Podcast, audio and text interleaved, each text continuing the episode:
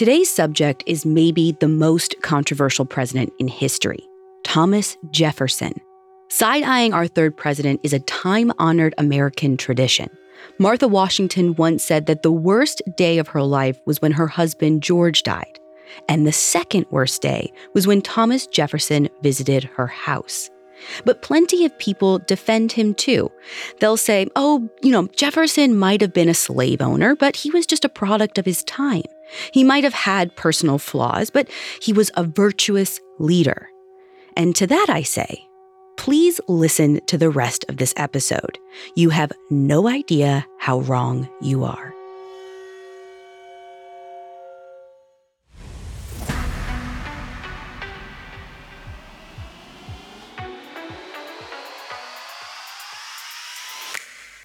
Welcome to Very Presidential, a Parcast original. I'm your host, Ashley Flowers. You can find all episodes of Very Presidential and all other Parcast originals for free on Spotify. And if you like what you're hearing, reach out on Facebook and Instagram at Parcast and Twitter at Parcast Network. Thomas Jefferson has a complicated legacy. On one hand, he wrote the Declaration of Independence. He was the champion of freedom and equality. But on the other, he kept over 600 people enslaved at his plantation, including some of his own children. And he was willing to walk all over the Bill of Rights to expand his own executive power. Coming up, we'll dig up the truth. So stay with us. There's a new class of blockbuster drugs, drugs like Ozempic. They're changing bodies. And all of a sudden, just the weight starts falling off. Fortunes. It just got too expensive. They're just bank breakers. And industries. There was a lot of excitement, there was a lot of skepticism. The impact of these drugs from business to health is just beginning. From the journal, Trillion Dollar Shot. Find it in the journal feed wherever you get your podcasts. Thomas Jefferson was a man with three faces, and none of them very attractive. On the surface, he was calm and soft spoken, a wise philosopher, someone who stood above the fray of politics. He was a man of the common people. He wore simple black suits, or on casual Fridays, he would greet foreign diplomats wearing his bedroom slippers. That was the public face, which he wore during his presidency. But Jefferson was no simple farmer. He was born and raised among the elite. That's persona number two. He lived on a massive, super fancy estate in Virginia where he kept hundreds of people enslaved, and he was as arrogant as they come. Jefferson prided himself on being cultured, forward thinking, all in all, a little over the top. He invented the swivel chair. He served a rare Italian delicacy at his dinner parties. Get this mac and cheese with a shot of bourbon thrown in. One guest described it as not elegant and not agreeable. This guy even rewrote the Bible. Seriously, he cut up pages of the New Testament to take out all the miracles and then glued the pieces back together. He called it the life and morals of Jesus of Nazareth. And if that last point sounds like kind of a red flag, it is. In Jefferson's world, he was his own God. He had very strong morals and ideals, yes, but they only applied to other people. He would rail against his enemies for doing one thing and then turn around and do the exact same thing because, in his mind, his own actions were always justified. And that's the third Thomas Jefferson the vindictive, hypocritical, cold blooded maniac who'd do anything to win. That's the side that Jefferson himself would not even acknowledge. Anything that didn't gel with his morally upright image, he would deny, deny, deny, publicly and privately until his dying day. Unfortunately, that's the Jefferson who got himself elected president. Jefferson first ran in 1796, the year George Washington stepped down. He lost, but back then, whoever came in second place in the presidential election would become vice president, even if they weren't on the same side politically. That's how Jefferson became the VP to John Adams, his former friend turned mortal enemy. Now, they don't agree on anything. Their four years serving together were a nonstop catfight. So when the next election rolls around in 1800, Jefferson refuses to lose again. He's willing to get personal and completely destroy Adams' reputation if that's what it takes. But at the same time, it can't look like he's going after Adams because negative campaigning is basically unheard of in these days. Openly criticizing the president is a huge, huge breach of decorum, especially when you're the vice president. So instead of speaking out himself, what he does is he hires this journalist named James Callender. He's this fiery anti corruption crusader who will go after pretty much anyone in power. Callender isn't afraid of anything, and I mean anything. His life is threatened, his house is broken into, but nothing will stop him from writing. So Jefferson hits up Callender and asks, Hey, do you want to write this like epic takedown of John Adams? And Callender says, Of course I do. But there is one little thing I'm worried about the Sedition Act. With the election coming up, John Adams' party had passed a law that made it illegal to say anything bad about the president.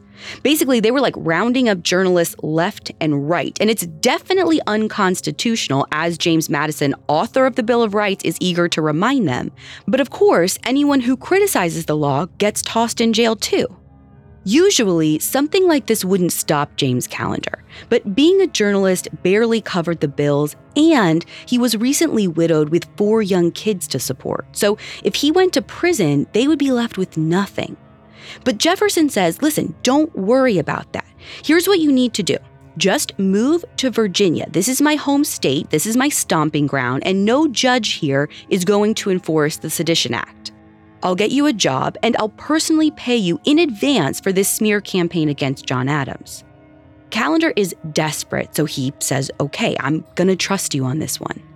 And that was a bad mistake when he publishes his pamphlet, which is 200 pages of glorious trash talk about the president, Callender is pretty much immediately arrested. After a trial that was all for show, he's sentenced to nine months in jail and a substantial fine. What a tragic turn of events, right? Oh no, this was all according to plan.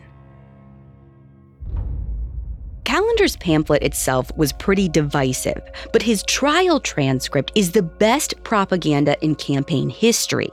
Jefferson supporters spread it everywhere. Callender is called a heroic martyr of liberty.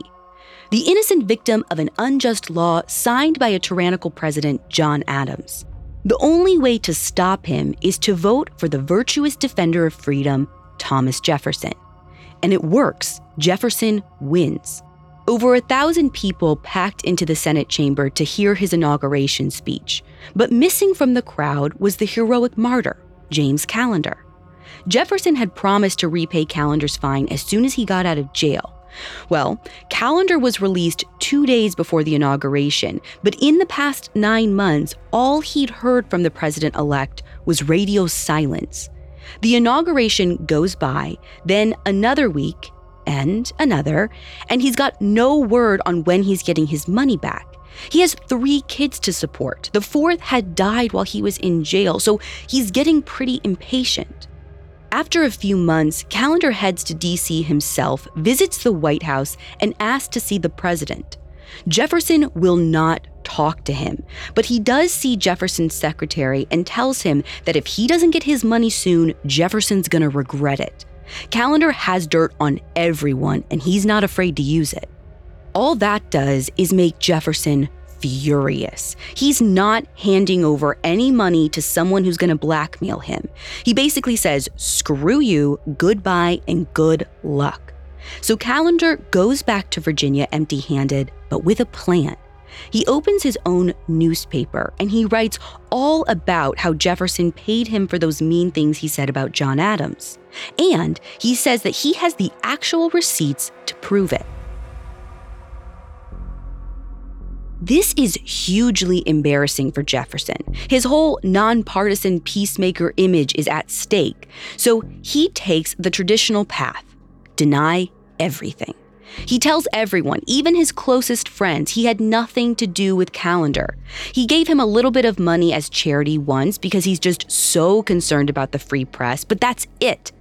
But then Callender brings out all the letters he'd gotten from Jefferson. Not only was he paid specifically for the pamphlet that got him arrested, but Jefferson had read and approved the draft before it was published. At this point, Jefferson is trapped. Publicly, he just ignores the whole scandal. Like, it's too ridiculous to pay any mind to. He's the president. He doesn't have time to respond to all these lies and forgeries. But he has plenty of loyal journalists who do. Pretty soon, for every newspaper that's spreading the scandal, there's another that's just straight up attacking Callender's reputation. There's no way to prove that the letters are forgeries because they aren't, but they can paint Callender as an unhinged maniac. The things they say about him are pretty awful. He's a liar, an alcoholic, he has lice. One article said that his wife had died of an STD while Callender was getting drunk and their children were starving. That's the last straw. Callender says, okay, you want to make this personal? Let's get personal. Thomas Jefferson, your virtuous and honest president, has a whole secret family and keeps them enslaved on his plantation. Coming up, we'll look at what's going on at Monticello. Hi, listeners. Here's a series I think you're really going to like. We all know that medical professionals are trained to give exceptional care, but what about those who use their skills not to heal, but hurt? In the new Parcast series, Medical Murders, you'll discover a disturbing diagnosis that not every doctor wants to extend your life. Every Wednesday, Medical Murders introduces you to the worst the medical community has to offer men and women who took an oath to save lives, but instead used their expertise to develop more sinister specialties. Join host Alastair Murden as he examines the formative years and motives of history's most infamous killers, dissecting their medical backgrounds with expert analysis and professional insight provided by practicing MD Dr. David Kipper you'll investigate a wide range of heinous healthcare workers, like the general practitioner believed to be the most prolific serial killer in modern history, or the dentist who led a double life as a hitman, or even the doctor and gang member who mixed deadly potions for unhappy housewives to use on their husbands. When it comes to these true crime stories, the only thing the doctor ordered is murder. Follow Medical Murders free on Spotify or wherever you get your podcasts.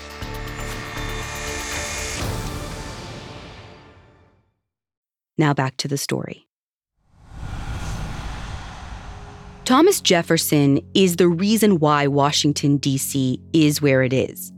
Nobody likes a long commute, so when the plans for the new capital were being drawn up, he brokered a backroom deal to make sure it was close to home, specifically about 100 miles away from his personal estate, Monticello. This was Jefferson's utopia a beautiful mansion at the top of a mountain, all white columns and domes surrounded by 5,000 acres of gardens and fields. He designed the whole house himself, and it was a monument to everything he wanted to be refined, worldly, innovative, and above all, unique. The entrance room is full of portraits and maps and sculptures. There's Native American art and a jawbone of a mastodon, too.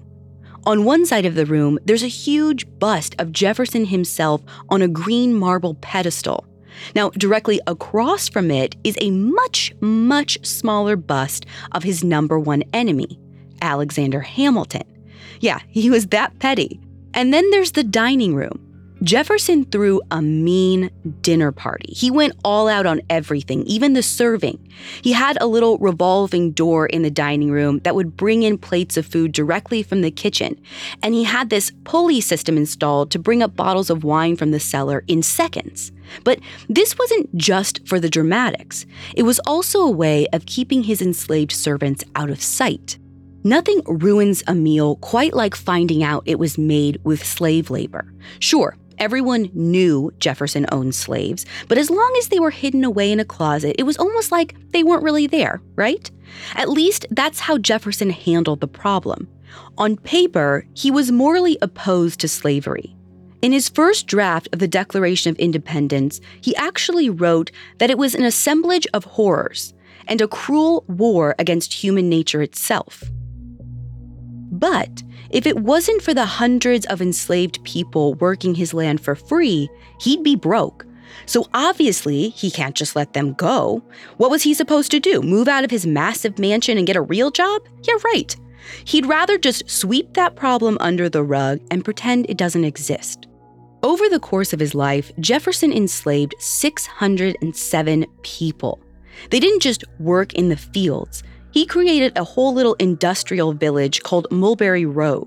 There was a cabinet making shop, a textile factory, a dairy.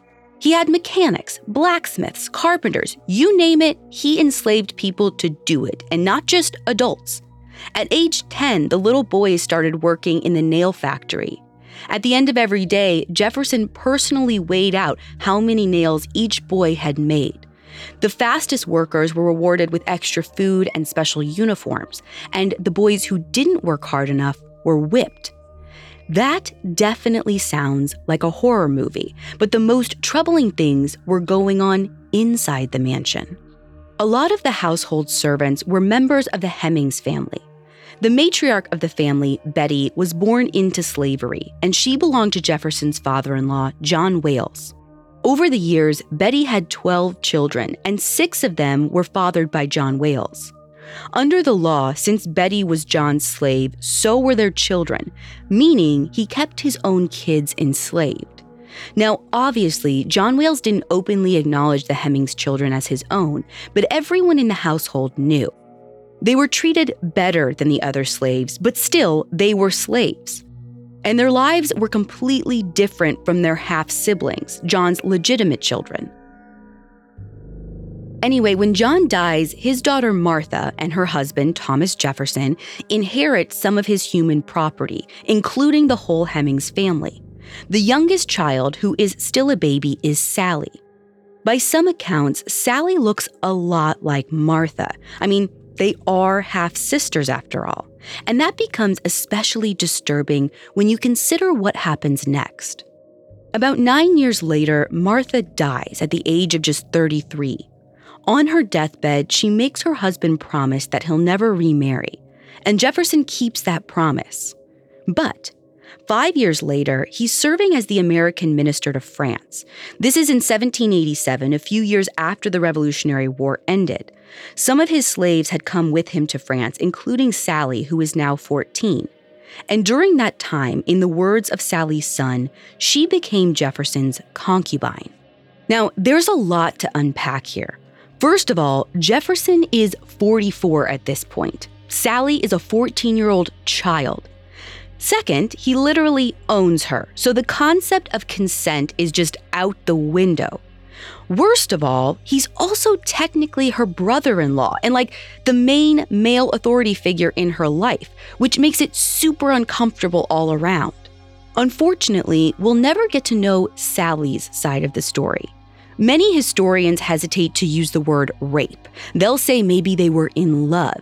Maybe this teenage girl wanted to sleep with this guy who's basically her creepy uncle turned captor. But let's be clear that's insane. There's basically no possible scenario where this wasn't rape. And to make things even worse, by the time they were about to leave Paris, Sally was pregnant. Here's why that was so complicated. Any enslaved person who entered France could petition the court for their freedom. And in Paris, the courts always sided with the enslaved person. If Sally wanted to, she could walk away at any point and become legally free. She would never have to go back to Virginia again. And at first, that's what she wanted to do. But now, put yourself in her shoes. You are a 14 year old girl in a foreign country across the ocean from the home where you've spent your entire life, and soon you'll have a baby that you have to take care of. If you stay here alone, your life is going to be a nonstop struggle. Or you can go back home to your family, to the place that you know inside and out. You'll never be in control of your own life, but if you play your cards right, you might have some control over your situation. Jefferson knows Sally is thinking about staying in France, which gives her leverage to negotiate. He promises that if she comes back to Virginia, he'll make her life easy. He'll give her special privileges, and he swears that when her children turn 21, the age where emancipation becomes legal, he'll free them. Sally may never know freedom, but her descendants would. Eventually, she agrees. Sadly, there are no records of what happened to Sally's first child, but it's believed that the baby died soon after being born. Over the next 20 years, though, Sally gave birth to six more of Jefferson's children. But only four of them survived past the age of two. Jefferson didn't show his kids any fatherly affection. He did allow them to learn skilled trades like carpentry and weaving instead of working in the fields, but still, any sort of child labor kind of disqualifies you from being Father of the Year. But Jefferson made good on his promise. Eventually, when the kids came of age, they were freed, and they didn't ever speak to him again. To answer the big question, yes, everyone noticed that the servants at Monticello looked suspiciously like Thomas Jefferson.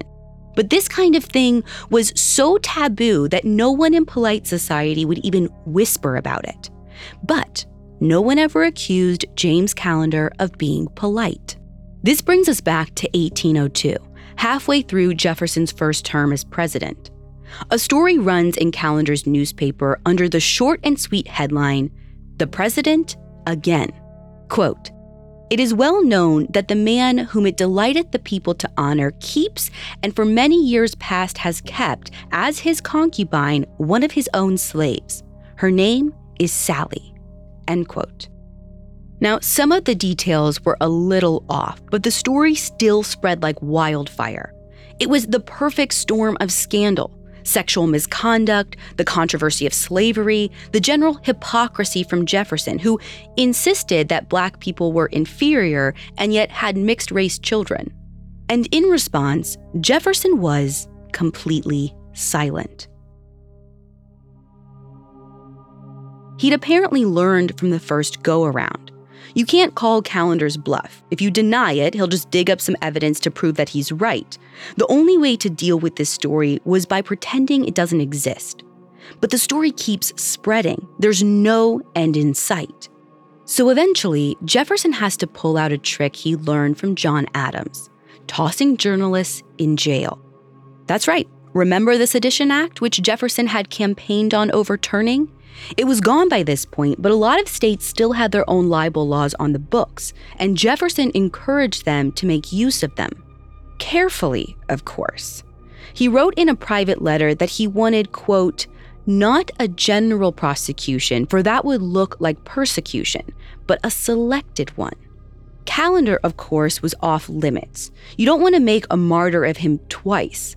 Instead, Jefferson finds a patsy, a journalist in New York named Harry Croswell. Just a week after the Sally story broke, he wrote an article about Callender's previous accusations that Jefferson had funded his pamphlet about John Adams. A few months later, Croswell was arrested for libel. Now, the only way to defend yourself against a libel charge is to prove that the statements you made were true. And the only person who could do that is James Callender. He still had all the letters he'd gotten from Jefferson. That was enough to establish in a court of law that Jefferson was the mastermind behind the dirty campaigning. The defense fully intended to call Callender as a witness. But a week after the trial started, Callender was found dead, floating in three feet of water in a river outside of Richmond, Virginia. You might ask, how does a grown man drown in three feet of water?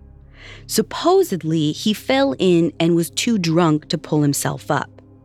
But then you might ask, what was he doing wandering around the river on the outskirts of town in the middle of the night? No one's really been able to answer that one. Not like there was much of an investigation.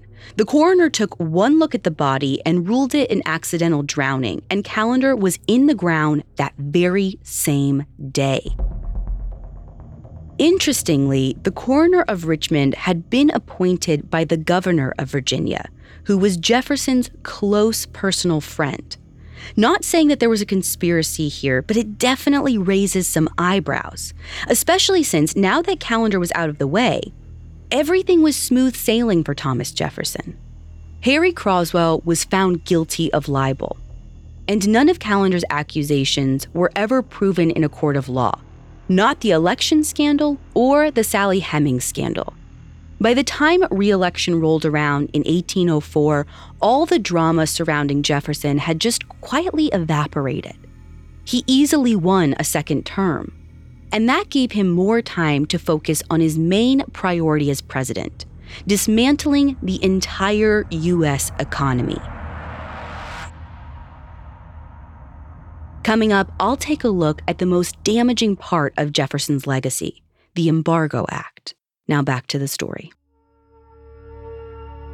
Jefferson's politics, like his personal life, were a mess of contradictions. But everything he did, at least in his opinion, was to prevent America from backsliding into a monarchy. And in the era of the Boston Tea Party, everyone knew that the most dangerous tool of the British monarchy was taxes.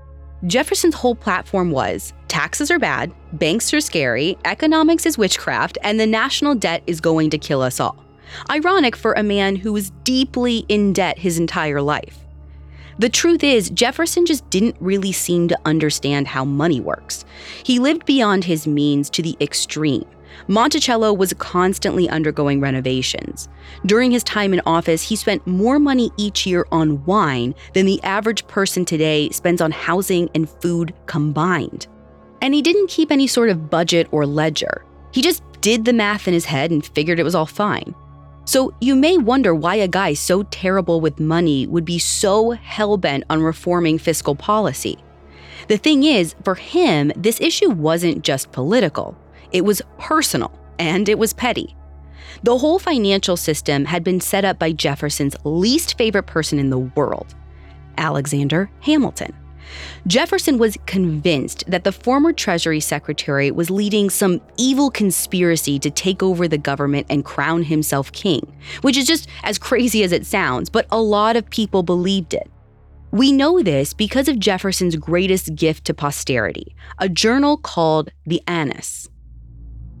This was basically his burn book. He wrote down any gossip he heard about his enemies. There are 45 entries about Hamilton, most of which are either secondhand rumors or crackpot conspiracy theories. One rumor even said that if Hamilton's plans for a monarchy didn't work out, the British had promised to give him asylum. So the moment he gets into office, Jefferson tells his Treasury Secretary, Albert Gallatin, we're going to tear down this entire corrupt system, go through the records, and uncover the truth about Hamilton's, quote, blunders and frauds. Gallatin comes back and says, Well, actually, the Treasury Department is pristine. No corruption, no fraud, not a single miscalculation. He called it the most perfect system ever formed. In fact, any changes they made would actually make it worse. Obviously, that's not what Jefferson wanted to hear. He's a little disappointed, but he agrees not to dismantle the entire financial infrastructure. He will, though, get rid of most of it. He slashes spending, guts government programs and offices, and shrinks the Navy down to a fleet of just six ships. He repeals almost all taxes and completely abolishes the tax commissioner's office. A lot of Congress members try and point out to him that if they get rid of taxes, there won't be any money coming in to pay off the national debt, which was supposedly the top priority. But Jefferson's sure that it will all work out as long as he only spends money on the really important things. Really important things like Lewis and Clark's voyage across the continent and the Louisiana Purchase, that patch of land cost the equivalent of about $345 million in today's money. For once in his life, though, Jefferson's budget math is actually working. The national debt is going down, everybody loves not paying taxes, and the government is still bringing in money from import duties. Foreign trade is the backbone of the economy in these days, and it's where more than 90% of the government's revenue is coming from. So everything's going fine until Jefferson signs the Embargo Act, which bans all foreign trade. You heard me, all of it. With a few exceptions, there's a blanket ban on any U.S. ships traveling to any foreign ports anywhere. Why, you ask? It was supposed to be an act of aggression against Britain and France, both of which had been targeting American ships. Jefferson didn't want to respond with military force, and it's hard to blame him since he'd shrunk the Navy down to six little gunboats. Instead, he wanted to pressure them into backing down by cutting off trade. Jefferson was warned, even by his own Treasury Secretary, this was a bad idea. An all out war would do less damage to the U.S. in the long run, but Jefferson does not listen. He thinks, what's the worst that could happen? Well, for Britain and France, two of the biggest empires in the world, the embargo didn't do much. But within a couple of months, the US economy was decimated. The GDP plummeted, unemployment was through the roof, and children were literally starving to death. But did Jefferson take a look around and admit he was wrong? Oh no. He was convinced that the embargo was working and that the people liked it. Sure, they had to make some sacrifices, including a few starving children, but it was better than going to war, right? Pretty soon, though, the embargo is going so badly that Jefferson has to call in the military after all. But he's not sending them to Britain. No, he's declaring war on Vermont. The only reason the economy hadn't completely collapsed is because most traders decided to just ignore the embargo and smuggle their goods anyway. So, in response, Jefferson declares that the region around the northern border is in a state of insurrection against the United States.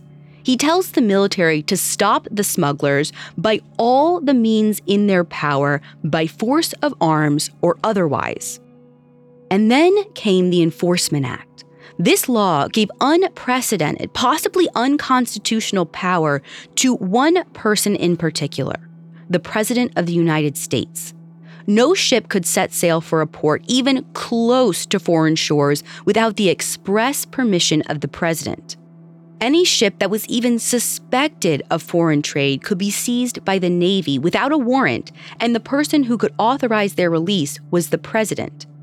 And the President was allowed to use the military however he wanted to make sure the restrictions were enforced. Nobody was sure whether the Enforcement Act was even constitutional. At the very least, it violated the Fourth and Fifth Amendments. Now, this is the same Thomas Jefferson who threw a fit over the Sedition Act, the same one who thought a sales tax was a step toward tyranny. And now he had put himself solely in control of all foreign trade in the United States. As Jefferson learned, though, you can't deal with a national crisis the way you deal with, say, an enslaved mistress or a rogue journalist. You can't just hide the problem away and pretend it's not real. Even if you refuse to see it, everyone else still will. After six months of embargo, the protests had reached a breaking point. Jefferson had the honor of being burned in effigy at a 4th of July gathering in New York. Even some of his own supporters were turning against him. This was the last year of Jefferson's term. And way before any of this embargo stuff happened, he'd already announced that he would follow Washington's example and not seek a third term, which gave him a convenient out. While the pressure was mounting, he kept doing what he always did deny any wrongdoing and let the next guy deal with the fallout. In his last State of the Union, he asserted that even though the embargo had hurt American citizens, it had shown them, quote, the necessity of uniting in support of the laws and the rights of their country, end quote. He was right. By the end of his term, everyone was united in support of their rights and in opposition to the Embargo Act. It was repealed by Congress three days before the end of his term. Jefferson signed the bill, but he went home to Monticello still convinced that he'd done the right thing. At some point over the course of history, we all came around to believe Jefferson's side. Not on the Embargo Act, that's universally seen as a failure. But most historians remember Jefferson for his bold rhetoric about democracy and liberty and states' rights. They forget about how he abandoned all of those principles the moment they inconvenienced him. Jefferson died on the 4th of July, 1826, 50 years to the day after the Declaration of Independence was approved.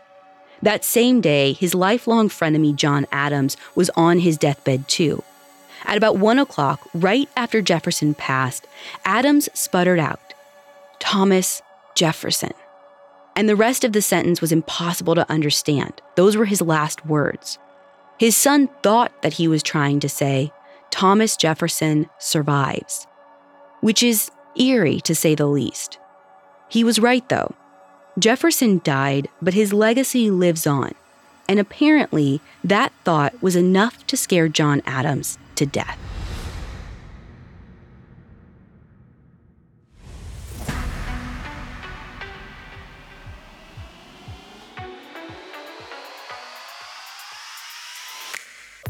Thanks for listening. If you want to hear more episodes of Very Presidential, you can find them all for free on Spotify. Very Presidential was co created by Max Cutler and Ashley Flowers and is a Parcast Studios original starring Ashley Flowers. It is executive produced by Max Cutler, sound designed by Carrie Murphy, with production assistance by Ron Shapiro, Carly Madden, and Joshua Kern. This episode of Very Presidential was written by Kate Gallagher. To hear more stories hosted by me, check out Crime Junkie and all Audio audiochuck originals.